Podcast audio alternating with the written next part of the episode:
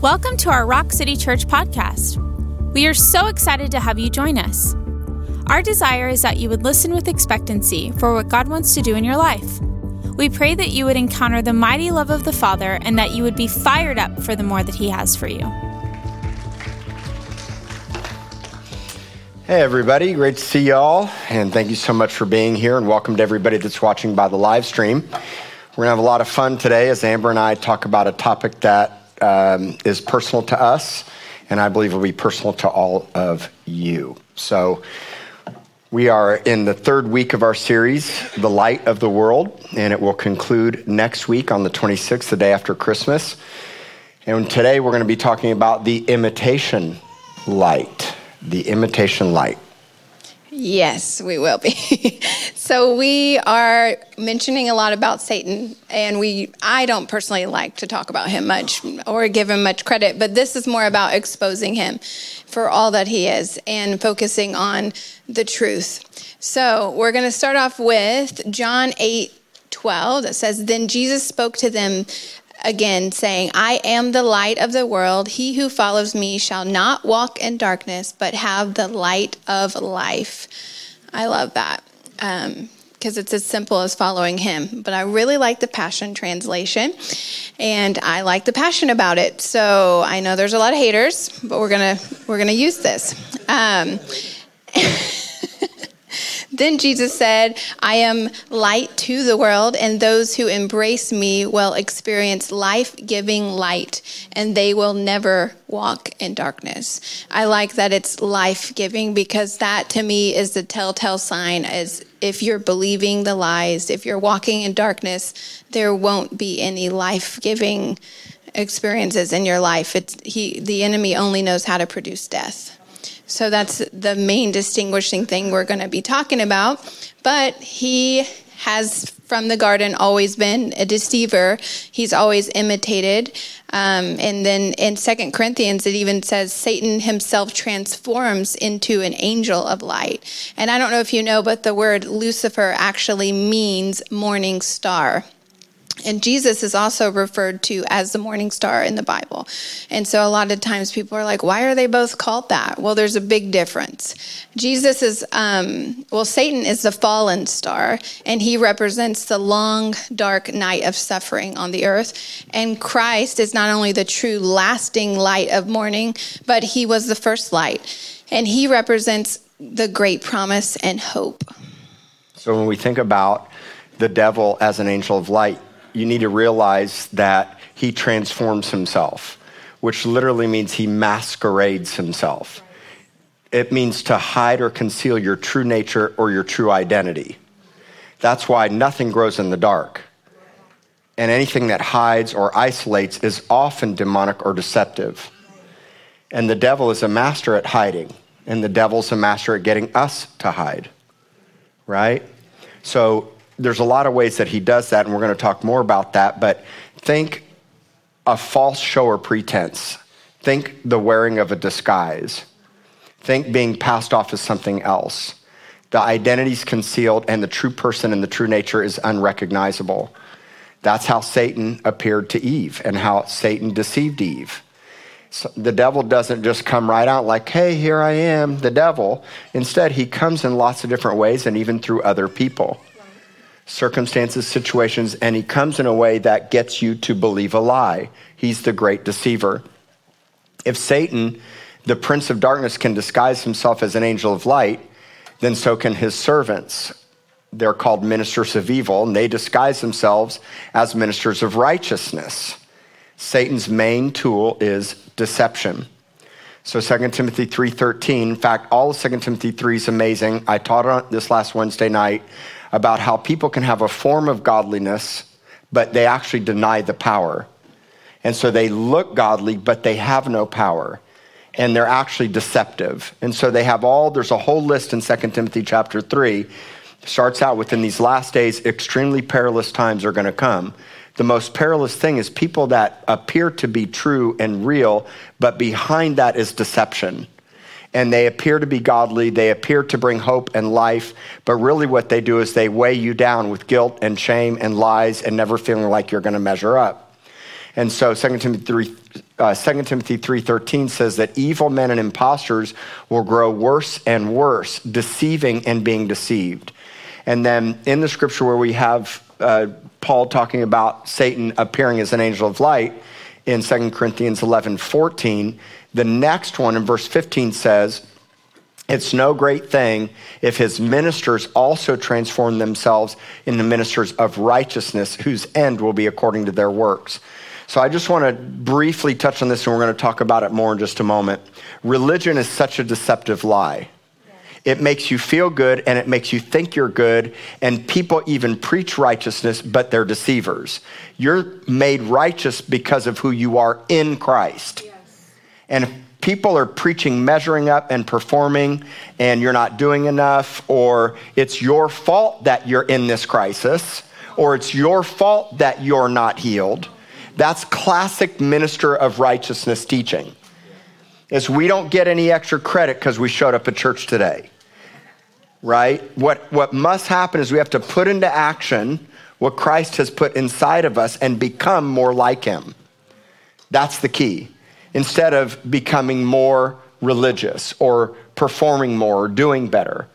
And we think that just because we came to church or we posted that thing or we listened to this podcast, none of those things actually transform us. It's Christ's life inside of us that makes us righteous and causes us to be sanctified and live the way that he wants us to live.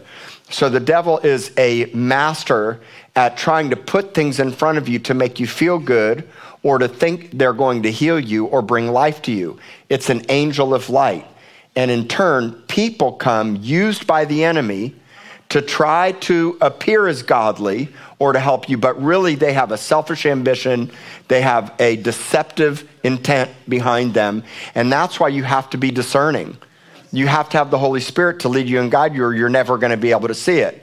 And in the last days, people are going to become incredibly deceived, and they're going to deceive others, and they're going to look like they're men and women of God, but they're not. And so you have to be able to discern the difference and realize imitation is a fake. You know, when I think about imitation, I think about imitation crab, right? Like, I love sushi, but if it has imitation crab, I'm never ordering it because I know what's in imitation crab. If you've ever researched it, if you like imitation crab, don't research it because you'll never eat it again, right? I'm like, I grew up in South Florida, lived here for 16 years. I like real crab. The problem is real crab's really expensive and it's costly, but real crab is way more nutritious for you than imitation crab is. Just do the research on it. It's crushed up fish flesh is what it is, with a lot of fillers and water and additives to make it stick together and bind together. Okay, we'll move on from that. You know what else I think about imitation? Milli Vanilli. Was that in your time frame? You don't know who Milli Vanilli? No, but like, were you? Girl, you know it's true. Wait, it goes like this. Girl, you know it's. Girl, you know it's. Girl, you know it's. Rush off the stage. Some of you don't even know what I'm talking about. No, I don't. No, they were late 80s and 1990, they won a Grammy, put out Girl You Know It's Too, Blame It on the Rain. They were in front of 80,000 people in Cincinnati when their lip syncing track stopped and kept repeating. They freaked out and ran off the stage. In fact, their Grammy was revoked because they never actually sang any of the songs on their album. Classic imitation, duped with a lie.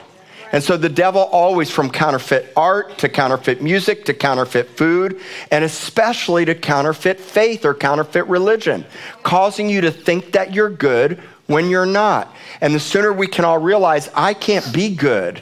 I can do good, but I'm never gonna be good. You can only be spiritual, which causes you then to do good, right? Classic deceptive imitation light. Yes. I did not know that. Girl, you know it's true. You're going to have that song in your head all day long. What was true, though? What was true was that there were other singers that sang their music. Like in that song. Like, what's... Oh, we don't want to talk about that. That's not appropriate for... Well, I'm glad I got that education. I did not know that about Milli Vanilli, that's right. All right. right, back to Satan.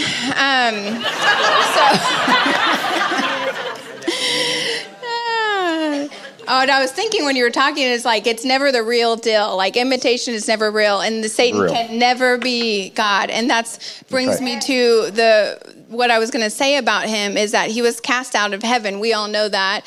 But why was he cast out? Like, why did he fall? In Isaiah 14:12-15, it says, "How you are fallen from heaven, O day star, son of dawn. How you are cut down to the ground, you who laid the nations low. You said in your heart, I will ascend to heaven above the stars of God."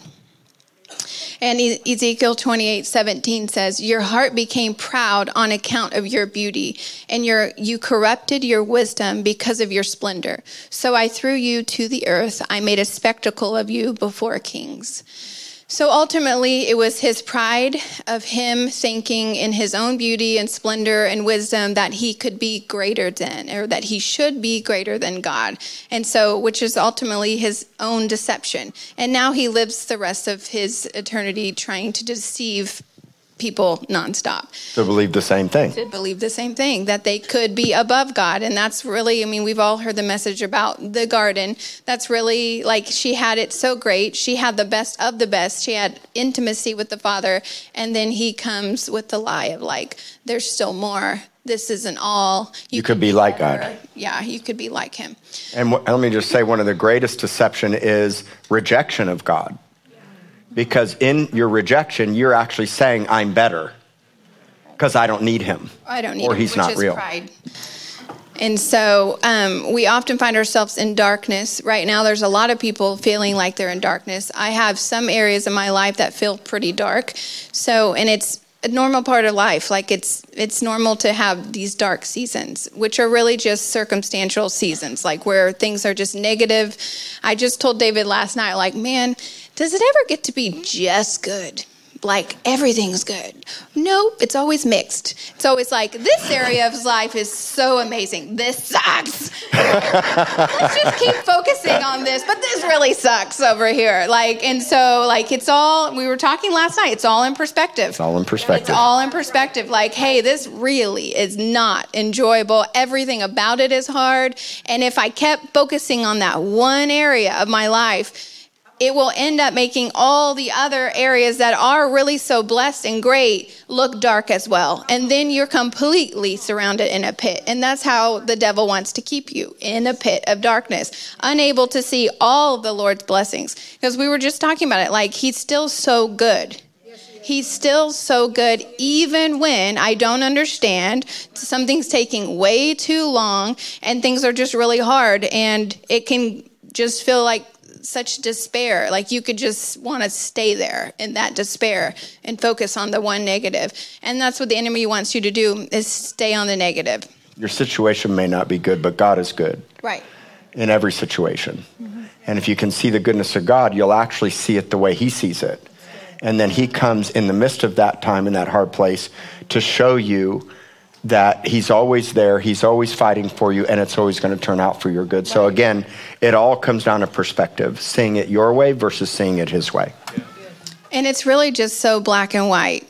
Satan is the father of lies. God is the father of truth, and truth sets us free. So what we're going to focus on is, what is the imitation, which is a lie, which is an alternative to the truth? If we choose the alternative to live our life, then we live in that imitation light, then not the true, authentic light that's going to set us free.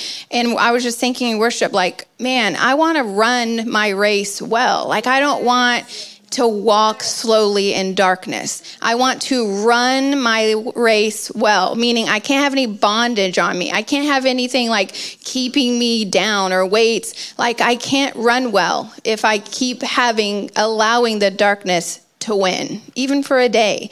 And so I was just having that thought and thought I'd share it with you. But the one thing where we have, what do I have? I came up with a lot of things, 8 things that really show that you have chosen in this area of your life to go for the imitation light, to believe the lie.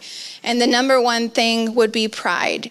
Pride is, something that God resists. He resists you when you're proud, when you think you don't need him, when you think you're better, when you think you can figure it all out in your own strength. Then he resists you, honestly. And then he gives so much grace to the humble. And so if you're humble, humble can look like a lot of things, but I see it as, Lord, I can't do this on my own. You're in charge of my life. I'm giving you full authority of my life. And please, let's do this together. And that's really what grace is coming along together with him and allowing him to empower you to get through life. But another aspect of not being humble is something the Lord showed me in worship at the first service is there's this unforgiving spirit. When you're unforgiving, it comes along with pride because you're better than them, they don't deserve your forgiveness, or you're justified in your anger. So I felt like the Lord told me, you've got to forgive this person in worship, the first service, which I didn't think I had any unforgiveness. That's basic Christianity 101. Yeah.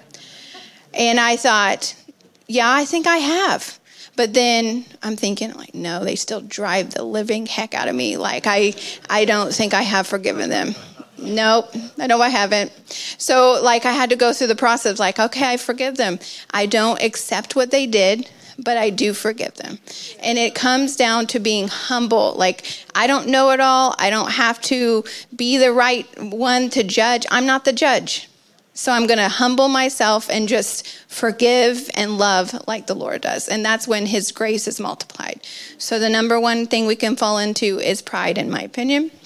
Next would be self-sufficiency, which I feel like goes hand in hand with pride. And self-sufficiency is the exact opposite of grace. It's, I've got this. It reveals actually your lack of knowing perfect love. If you knew the Father's love, you would not fall into self-sufficiency because you know he has good things for you and you don't have to do it all on your own. And so grace is, I love you, I'm here for you, let's do this together. That's what God's saying to you all the time. He wants you to tap into that grace and not carry the weight of figuring things out or solving things all of the time. Another thing we can do is we can check out or numb out. This is the funny part because every time he talks about this numb hotel, whatever, he talks about like people that numb out go to ladies' night or they go, which is that a thing still? Like, I don't understand. So ladies' night. This was back in the day. Or there was a disco or. 80s and 90s, that's right.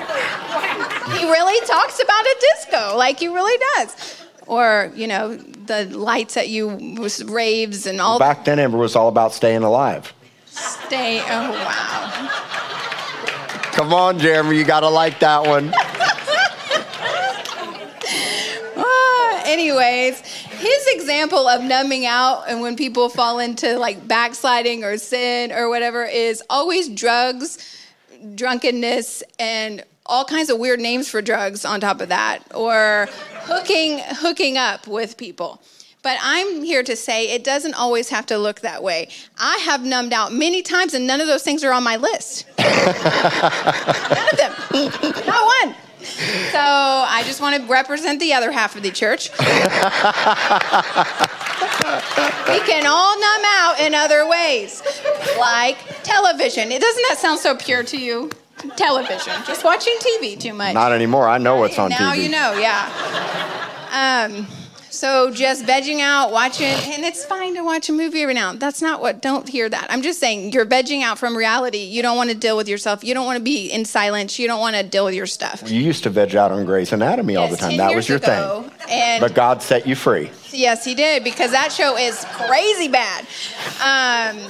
But back in the day, I used to like that show, and then slowly I felt convicted because it got crazier and crazier. Like, the storyline just got so wrong. Plus, it was imitation. It wasn't even real. Well, the agenda behind it was all. Yeah. Anyway, so I don't even watch TV anymore because it all just frustrates me for the half of it. So, but that's beside the point. Unless it's Fixer Upper. I like, yes, that's the name. Good job. That's the name. I like documentaries, like real life stories, things that I can learn from that are valuable. So that's a side note. Anyway, you can check out in ways like you can shop too much. You can be on social media. You can have wine every night and not get drunk, but it's just more of a check out. feel good, feel relaxed every single day. I'm convinced Amazon is the devil. I can just tell you right now. I'm 100% sure. I feel like there's a lot of... shows up at my doorstep every day. Is that his name? Amazon. Oh, I thought you said no. Sean. No. But you know his name? You surprised me because he's always talking to the mailman. Oh. I thought you met the Amazon guy. I'm out there praying for the guy, and I'm like, oh, God. I'm telling him, don't bring them anymore. Don't bring the packages. Don't even drive by my house, so you're going to get... No. So anyway, one way you could fall into deception is just checking out in whatever way you decide to check out. Another one is religion. He talked a lot about this. It's measuring up. For me, it was years of thinking, like, I'm good with God. We've all heard that. Like, I'm good with God because I've came to church. I'm doing the right things. I'm a nice person. And you seem to think that doing the right thing. For all of my life, the Lord let me believe this. For most of my life. I don't understand why he tricked me like this. But I believed that if I did all the right things, then it would equate to like a really great ending. And it's not saying you shouldn't do right things, but then I finally figured out that even when you do all the right things, sometimes circumstances are really just bad, and bad things really just happen to you and you don't deserve them. You can't always secure the outcome. And I used to believe I in my works could secure a positive outcome for my life. And you can never secure an outcome. What you can secure is that no matter what, God will be with you in the hard times. So that's one thing. That's how I see religion is measuring up, doing all the things. God will be more happy with me if I do this. Then there's being double-minded, which really comes down to just being... not believing that he's truly good. Like I had multiple episodes in the last few years of rough seasons, and I found out what it really revealed to me is like in a certain area, like for me it was healing. I've shared that with you. I didn't deep down believe he was good in that area, or I could trust him in that area. So I was double-minded for years and didn't know it. So it doesn't have to be like, oh, I'm at the club this week and I'm here. It doesn't have to look like that. It's that you don't believe his goodness in every area of your life. That's double-mindedness. And then there's victim mode. I see this a lot in church or working with people all these years is when you're in a bad circumstance, it's easy to fall into victim mode, into poor me, and it's not saying you can't grieve and have hard seasons and be an emotional wreck because I've been there. But a victim mode that turns bad, well, it's never good to be a victim, but is when you start feeling yourself, you get filled with shame, and then shame always blames. And what I see on this side of being a ministry is blaming us or blaming others in church that just weren't there for you enough. Like nobody's ever going to do enough for you when you're in the blame game, when you're in the victim mode. So the enemy would love for you to stay in that place of, well, it's their fault I'm like this, or... They didn't do enough. Christians, they call themselves pastors, they call themselves ministers but they weren't there for this, this, and this. And it's everybody else's duty to make you happy. And it's not. And that's the lie the enemy would have you believe, because ultimately you have to find your fulfillment in him. No one's ever going to measure up, ever. Like, I'm already going to fail you. I've already failed you. I will continue to feel like I cannot be everything to everybody. And then there's number 7, the worldly perspective over eternal. That's a big one, because if we're only thinking about making our life here good and this life counts, and we're not talking about everything we're doing counting for eternity, then we are going to set ourselves up for disappointment our entire lives, because this isn't our final home. It's never going to be comfortable. It's never going to be the best you've ever thought. God didn't promise you like a good, comfortable, pain-free life. He promised to be with you in it all. And we have eternity to look forward to. So we've got to think that way. We can't think so temporary. And that's what the enemy would want you to do. Think about yourself. Think about your self-gain. Think about your week, your schedule, your little your thing and not think about the big picture, which the Lord, his perspective is big picture all the time. And last, you stop growing. You just become stagnant. You stop being fruitful. The tree of life is full of life producing fruit, but you become just non-producing. You just are, the devil would love for you just to continue to waste time here on earth. We have so much to do.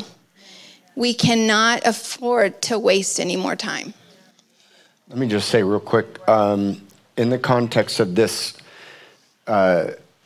measuring up, I'm good thing, and the whole minister of righteousness thing, it's so incredibly deceptive because it actually makes you feel good and it makes you think you're in a good spot.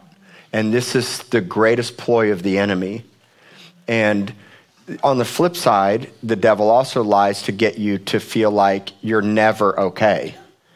And at some point, you're going to realize that God's with you right in the midst of your struggle.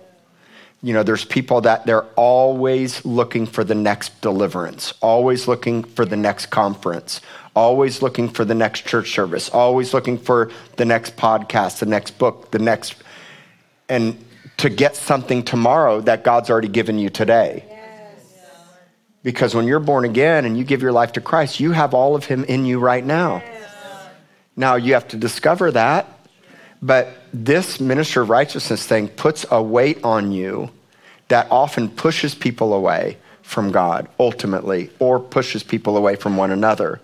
And it's a real disdain. Like, have you ever met people that are ultra religious and can quote a lot of scriptures and you just don't want to spend any time with them? It's like, you just don't like them. You know, and they're super hyper-religious and they are super condemning or judgmental, and they're always trying to fix you. And I realized a long time ago, I can't fix you. Jesus fixes people.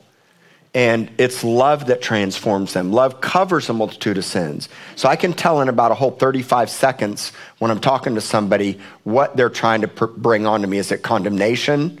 Ministers of righteousness always produce condemnation because you're never going to be good enough or measure up enough. And that's why whenever I'm helping somebody out of their struggles, the first thing that I want to show people is who they really are in their identity as sons and daughters in Christ. And so don't fall prey to that religious deceptive lie anymore, and make sure you're not being that minister of righteousness. Make sure you're not that person. You can quote a lot of scripture, you can fix a lot of people, you can correct a lot of stuff, and you're super hyper-religious and quoting scripture all the time, and yet nobody likes you. I'm just saying, like, I'm not saying it's any of you. I'm just telling you, it's not a joy. It's not the Father's heart, and it's not who he wants you to be. So all of those things are just ways we can fall into deception, which is really just looking to the wrong light, to not the true light of truth. And so we can't always control our circumstances. We all know that, but we can control our response. And we've got to choose truth and fight for it. It's a fight to choose truth. You talk about how you had to choose truth last year. Yes. Okay. So in the first service, I shared this, and I think I've shared this story before, but I believe it was last year. I got into I don't even know. I couldn't, all of a sudden, I just couldn't breathe. Like, I physically couldn't breathe. And if you don't know, whenever I was little, I struggled my entire childhood to breathe, and I was on all kinds of medicine, and I had severe asthma to where I almost died numerous times. I was rushed to the hospital, and in fact, every Christmas I was in the hospital because it took a while for my parents to realize I was severely allergic to the Christmas tree. So it was just different then. There was a lot they didn't know about asthma, and I struggled a lot. So then I didn't realize I had this fear. I thought I had dealt with fear and anxiety and all of that. But like, all of a sudden, when you just can't get a full breath and you're struggling, you're gasping for air, it's a very scary feeling. And so it triggered anxiety every time I couldn't breathe. And then if you know anything about anxiety, it like triples the whole not being able to breathe. So it was like, I just went for 6 months struggling, going from doctor to doctor to try to figure out what was wrong with me, and had to get on all kinds of asthma medicine. And I had to fight that thought of like, I thought you healed me, Lord. And I really like went, 10 years without any struggles of asthma. So I really thought I was healed. And then it comes back and it seems worse than I've ever dealt with. And let alone there was all these COVID stuff happening at the same time. So I had all of that in my mind of that. It could be a COVID thing. And anyway, I ended up having a sinus surgery and all kinds of stuff. And I eventually got past it. But in that time, I really didn't think I would. Like the lie of the enemy was, you're never going to be able to fly anywhere again. You should never drive your kids alone because you're going to stop breathing. Because there were numerous times that I would be driving them and I had to turn around because I couldn't breathe. And I thought I would just like wreck the car. There were many times I came to church, I couldn't breathe. I had to leave out of the sanctuary because I couldn't breathe. And I went into panic. So it happened to me. It can happen to you. I was in major fear of death. And that's what I realized the root of it was, is that I was ultimately afraid of dying. And I am no longer afraid of dying. And it took that 6 months of struggling and realizing ultimately I came to the point of like, Lord, if you want me to go, then I'll go. It's up to you. My life is in your hands. And I'm no longer going to allow this to make my life death. I'm not dead. I'm going to live. And until I die, I'm going to live fully, no matter what the struggle is. And it was like I still had this lingering breathing problems for a long time, but there wasn't that anxiety that came with it. And so I was finally able to get past it. 6 whole months of darkness and of feeling like I couldn't do anything. And some of the things that I did to survive were, I remember like having, like, because he would eventually go to sleep. Because like when at some point he can't stay up with me while I'm trying to breathe, because it was like 6 months of it. So he would pray for me, encourage me, and then he'd be off. And then I would be, and you all know the nights are the worst. The nights are the worst when you have fear. So I would go into full-blown panic at night, and I'd be praying in tongues. I'd be listening to worship. And so all I could do to survive, it felt like, was to put worship on my phone and set it on my chest and just fall asleep to worship. And just beg the Lord to come near. I wanted to feel him. That's all I wanted. Like if you're here, then I'll be fine. And another time, I just remember the whole 6 months just pursuing the Lord with everything in me. The opposite of what most people would do. And that's what the enemy would want you to do. Like, hey, this is hard. You should curse God. You should isolate. You should stop trying so hard. Don't go to church. It's easier to stay home. Don't push yourself to take your kids somewhere. Don't believe that the Lord's going to be there for you. Just isolate and sit still and don't do anything. Just be unfruitful. But I insisted I was going to push. I kept pushing and pushing and pushing. Coming every Sunday, like, I don't care if I can't breathe. The Lord's going to meet me there. And he did every time. So I remember just always seeking like times to go worship. And I would go into my room and just raise my hands and cry out. And just constantly just praise him that I was going to get through it. And ask him to show himself to me and to help me feel his presence. And that's the only thing that got me through. And then it was like all of a sudden I could breathe.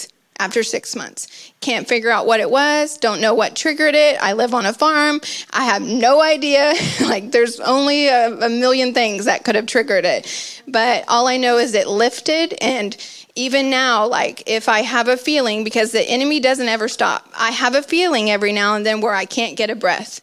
And in that second, I have a choice to say, oh, here it is again.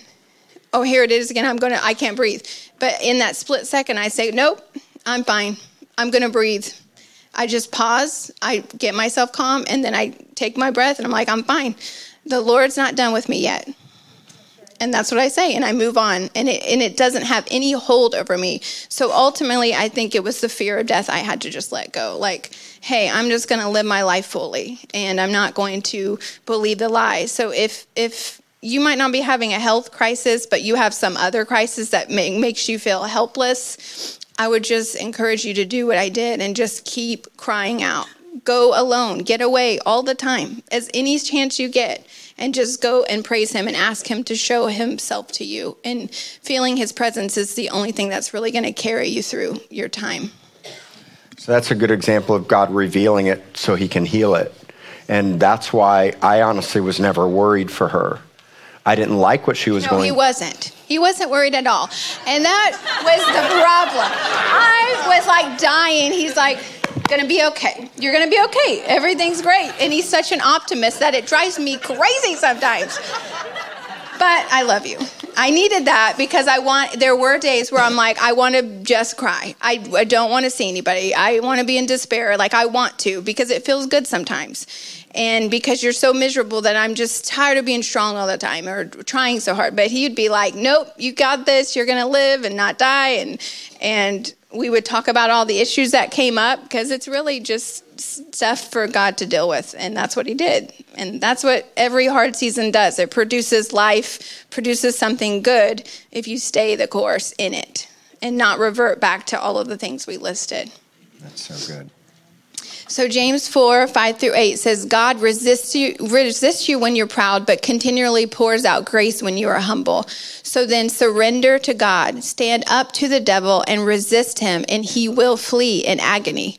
Move your heart closer and closer to God, and he will come even closer to you. But make sure you cleanse your life, you sinners. Good job. But it sounds like that. You sinners. And keep your heart pure and stop doubting. You sinners. Those are the people we don't like. No, the other people, not us. No, just kidding. So in this, there's a lot of key points. The not doubting, that's the thing you have to get to when you're in the pit. It's like, no matter what, I'm not going to doubt that you're good. I don't understand what in the world you're doing. I have no idea why this is happening in my life, but I'm not going to doubt you. You're good no matter what. And then it says so simply, you resist the enemy and he does flee. Like I really did. I did the whole thing, and I'm not a dramatic person, but that's like, I'm going to cast you out, or I'm going to, what is the word y'all always use? Besides come out, casting. Come out. No, I'm going to do. Get behind me, Satan. No,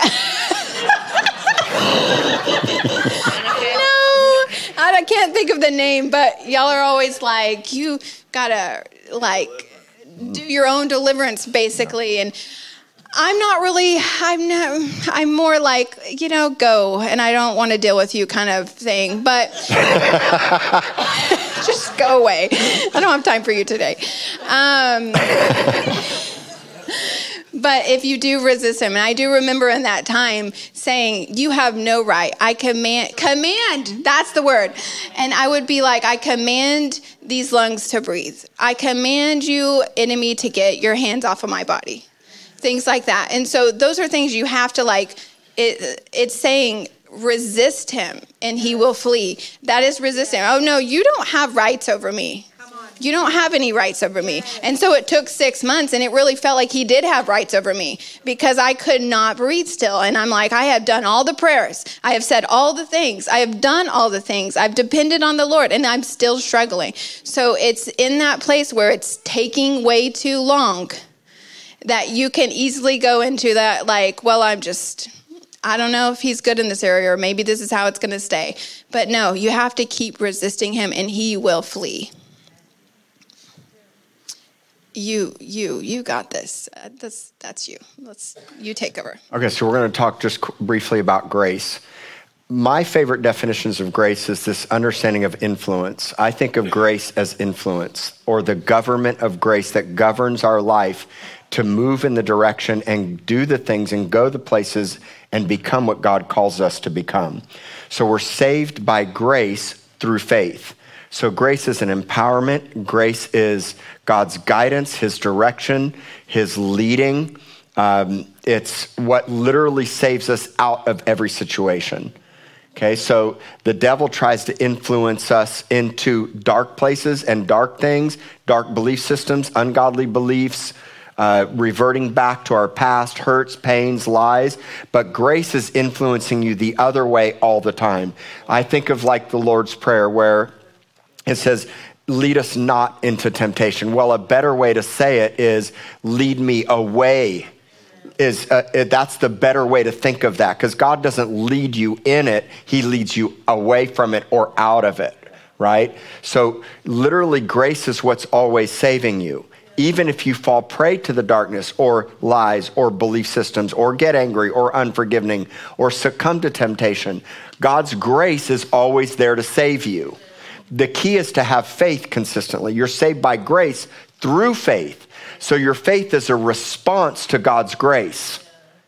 It's when you got born again. It's when you said yes to Jesus. It's when you chose to walk in his forgiving love and the blood of Jesus instead of falling prey to lies and condemnation. That's grace to me. And God's always giving you grace. He's so gracious. He's so kind. He's so loving. All of us deserve death, but because of God's grace, he let us out of it and saved us every single time. And so the devil has a false, deceptive narrative that makes you think that you're going to be saved, but really it's a trap.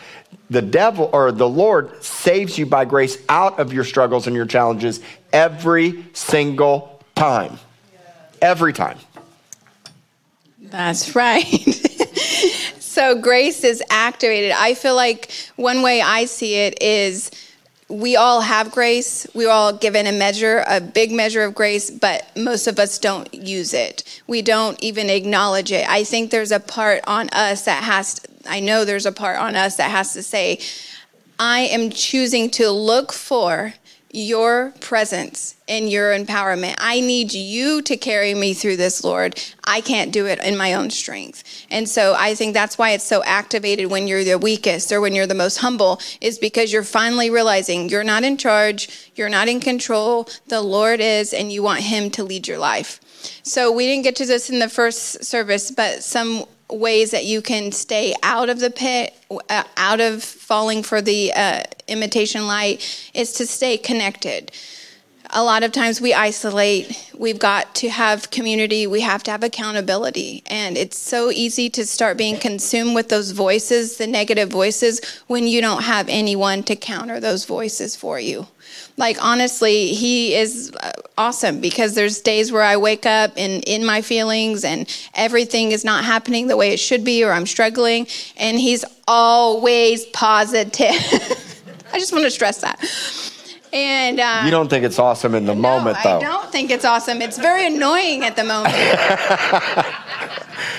Because she wants to stay in her pity party. No, just for an hour. I mean, can you get... I don't even want to be in it all day. I just want to be able to say, this really just sucks. Like, I'm really struggling. And he's like, well, you know, it's only going to produce this. Or, you know, everything is positive. Positive. Great. I need you in my life.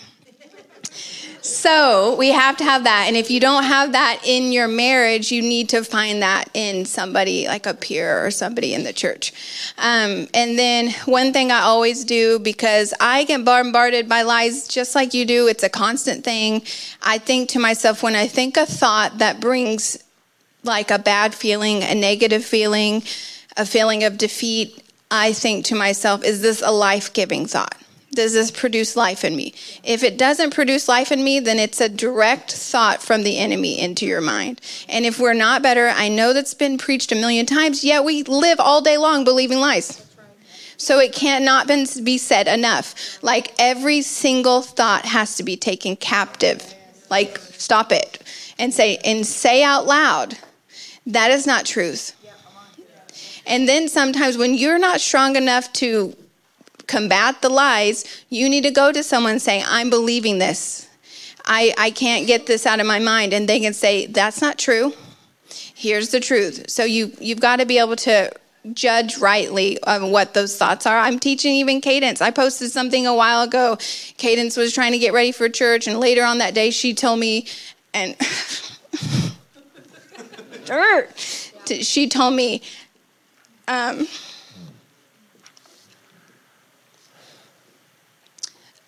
think I'm really ugly when I'm getting ready for church. And I think my face looks funny, or that people think I will look funny. I thought, this when she was 8, I was like, you're 8. What are you even thinking about your beauty and your face? And where did you get that? And he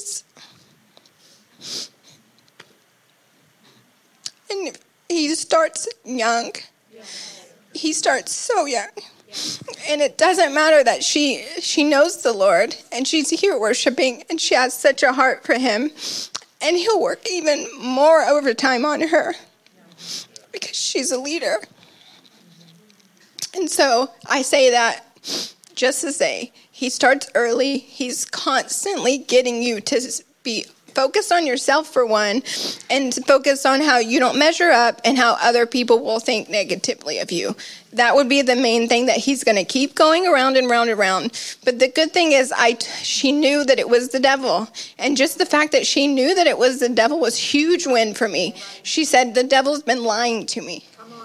And I said, for an 8-year-old to tell me that she knows the devil's giving her those thoughts, because I told her if it's a bad thought, it's a devil thought. I know this is so simple, but it still works for us. If it's a good thought and it makes you happy, it makes you feel good, it feels right in your heart, then it's from God. And he loves you, and he only gives you good thoughts.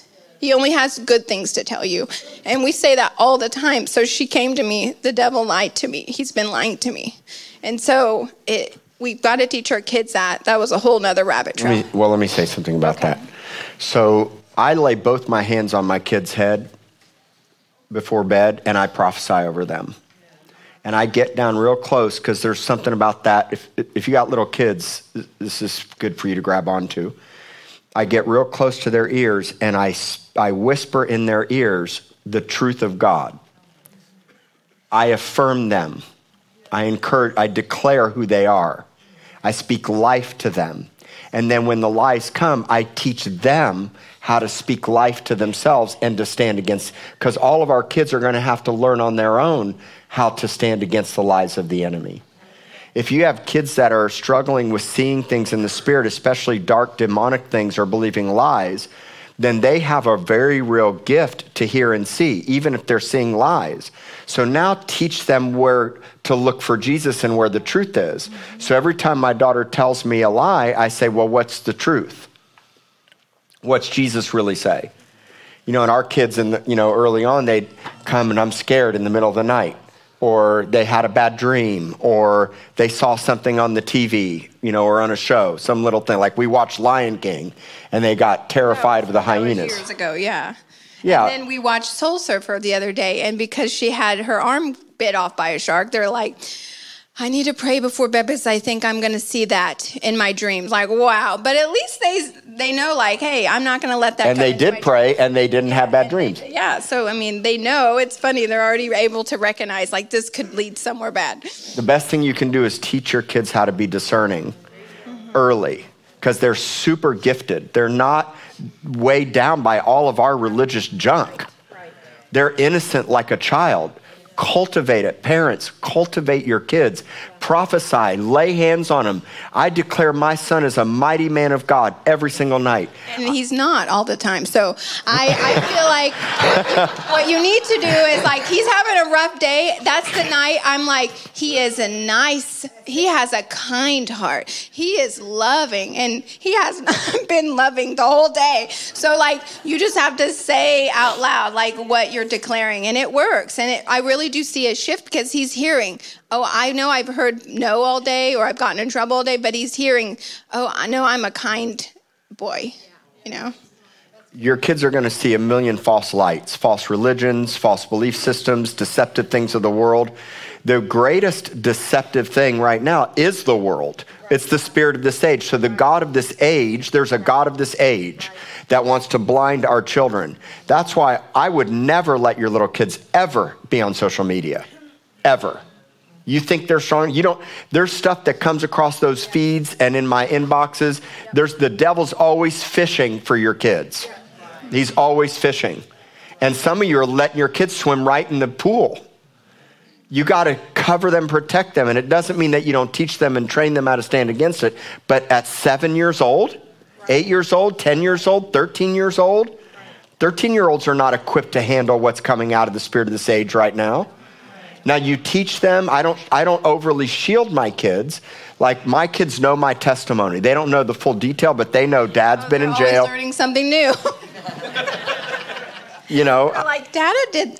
Yes, guys. Anyway. Anyways, let's finish up.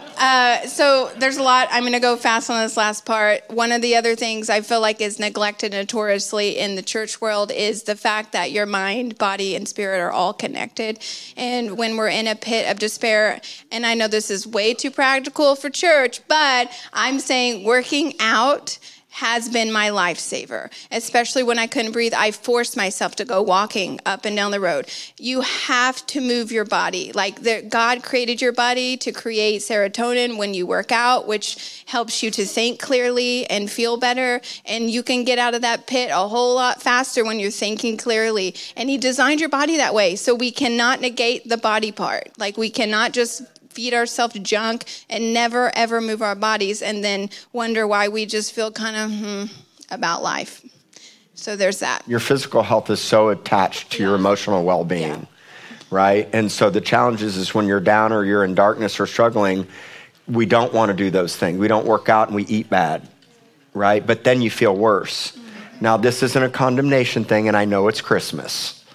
No, I mean, you can have times to eat things, but like even just a brisk walk, even going around. And last week I told him, I said, I feel like I'm being surrounded by a dark cloud. Like I can't. Oh, she had a dark cloud all over her. Her eyes were black.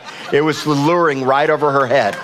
Anyway, I didn't even know with him sometimes. So I said to him before. And I told him, like, man, you had a dark cloud over you. And I said, I do. And I know I do. And so I know what I need to do. And it's not just praying and worshiping, because I had done plenty of that. I said, I've got to get to the gym in the morning. And he's like, go get, Please, for the love, go. And so, and he knows. I go run a couple miles, get it all out. Pray to Jesus, listen to worship or whatever you got to listen to. And then I'm telling you, it's like that. After that, it's like, okay, it's going to be okay. I can think clearly. I feel better. I got my energy back. So I don't know if you want to hear that or not, but I promise you it works. Okay. And y'all need to take care of yourself. Yeah. Because if you're a part of this church, we don't want to do your funeral prematurely. You only got one you. Right? So I really, really go after them. I'm 51. I got a 4, 7, and 9-year-old. I need to run really long, really far with these kids. And I want to make the best of what I have and what God's given me. So I challenge all of you, please take care of yourself. I'm asking you. We watch over your soul and we watch over your life. Take care of yourself. Yeah. And then we all know this. Sow to the Spirit, you reap to the Spirit. So garbage in, garbage out. We've got to stay in the Word, worship, all of those things. And pray in tongues. And so the other thing I feel I've never mentioned, but is something I do consciously, is I make an effort to look for beauty. You guys know, if you follow me at all on social media, I like taking pretty pictures. I've always loved to look for beauty, and that's how I do it. I love photography because I love to look for how I can see beauty in the world. And a lot of times when you're in a really bad, dark place, you've got to try. It's got to be a conscious effort to see the good in life and to see that there's still beauty around you. So Philippians 4:8-9, we know it, but the kids memorized it for co-op, and I needed to hear them say it to me over and over again. It says, finally, brothers, whatever is true, whatever is honorable, whatever is just, whatever is pure, whatever is lovely, whatever is commendable, if there is any excellence, if there is anything worthy of praise, think about these things. What you have learned and received and heard and seen in me, practice these things, and the God of peace will be with you.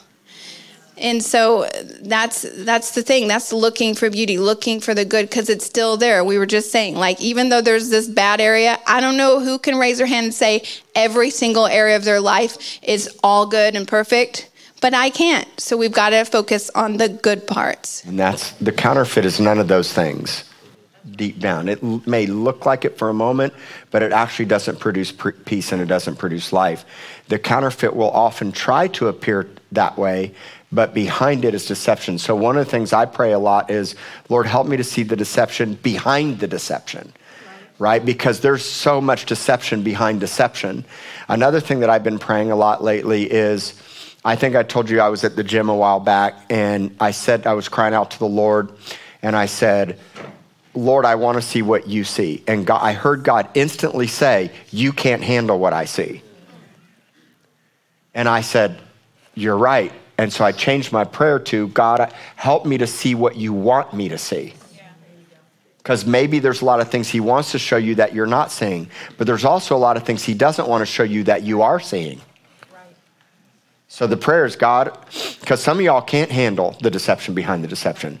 My kids can't handle it. They don't need to see it. In fact, God protects you and shields you from a lot of deception because it'll make you spin out if you knew what was really going on in the world. And that's why God says, get your eyes on me, not the things of the world. Get your eyes off all the political stuff that's driving you nuts and crazy.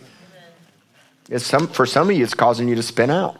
All right, let's close it down. We're going.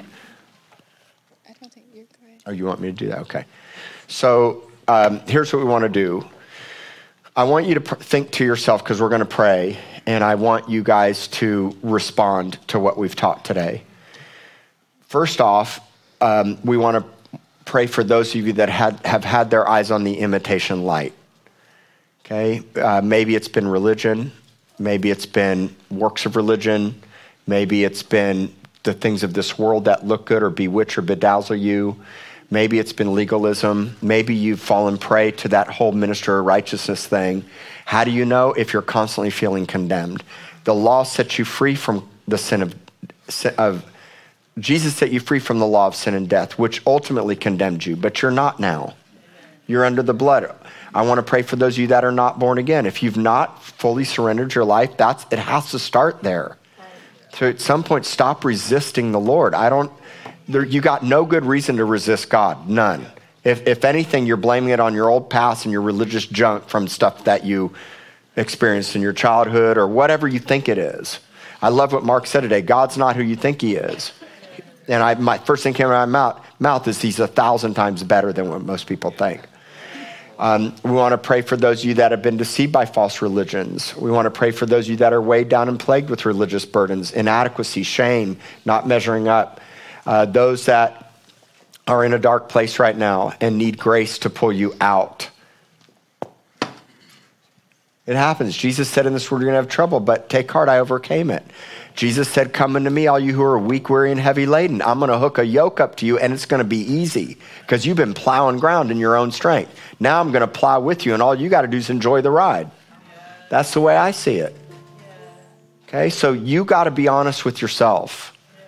You know, especially the men in here. Come on, men. God's blessed you. You got amazing wives, amazing kids. You got an amazing life. The fact that many of you are even still alive and have what you have is the miracle of God. And we've all taken it for granted. But, you know, the men rising up and being spiritual leaders of their home and covering their wife. I love my wife, and I tried to dwell with her with understanding.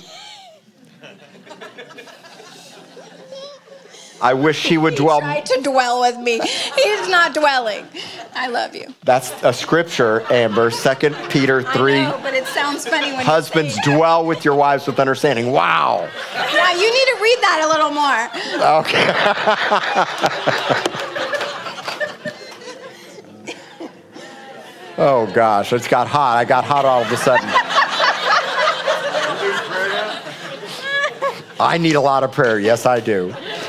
So, you know, I think we just make it so complicated, and we make God complicated, and we complicate this life, and we complicate Christ, and we complicate church, we complicate each other. And the truth is, it's not that complicated. It's way more simple. And some of you are being eaten up inside your head right now. Mental anguish, fear, torment, lies, confusion. So make the conscious decision to turn your gaze to the truth and to the light. Turn to him. Darkness tries to get us all, And sometimes we give into the darkness, but God in his grace always pulls you out. So if you need to be pulled out of it today, that's what we want to pray for, all right? So I'd like to ask you all to stand and my prayer partners to come up to the front.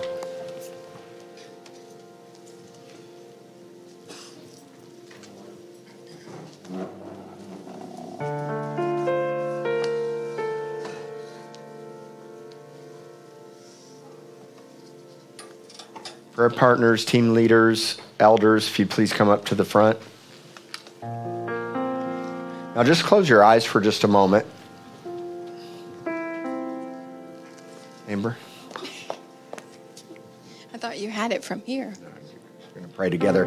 We're going to pray for you guys together, but if you've really struggled with any of the things we've talked about today or you're in a place of struggle, one of the best things you can do is come up and let somebody pray with you. Matthew 18 says that when two come together as to touching anything in his name, they'd have what they agree upon. And sometimes you need somebody else to agree with you, right? Like we're going to agree corporately. The Holy Spirit can agree with you. But Jesus loves it when we come and we pray together. And so if you're sick, battling addiction, battling fear, religious pride, anger, hatred in your heart, unforgiveness like Amber talked about, whatever it is. If you've been deceived by imitation light, then let somebody pray with you today.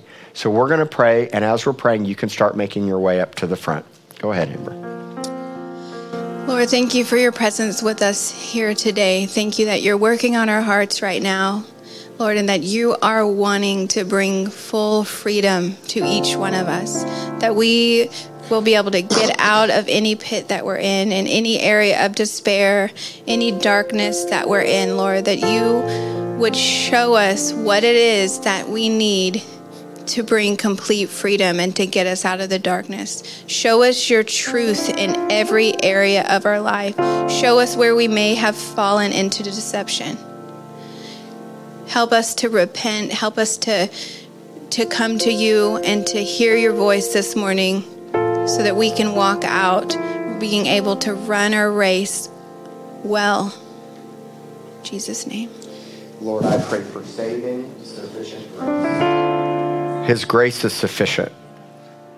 It lacks nothing. It needs nothing. It's everything. It's fully self-sustainable. God is in need of nothing and lacks nothing. And when his grace comes to you, you will be in need and lacking nothing. You will not be in need or lacking anything. And I thank you so much, Lord God, for your influence upon our heart and our mind to lead us out of the deceptive lies, the imitation light. Lord, let us not be bewitched or bewildered by the things of this world or the things that the enemy puts in front of us, but help us, Lord, to trust you in every situation and every circumstance. May we never become full of religious pride, but may we always be humble.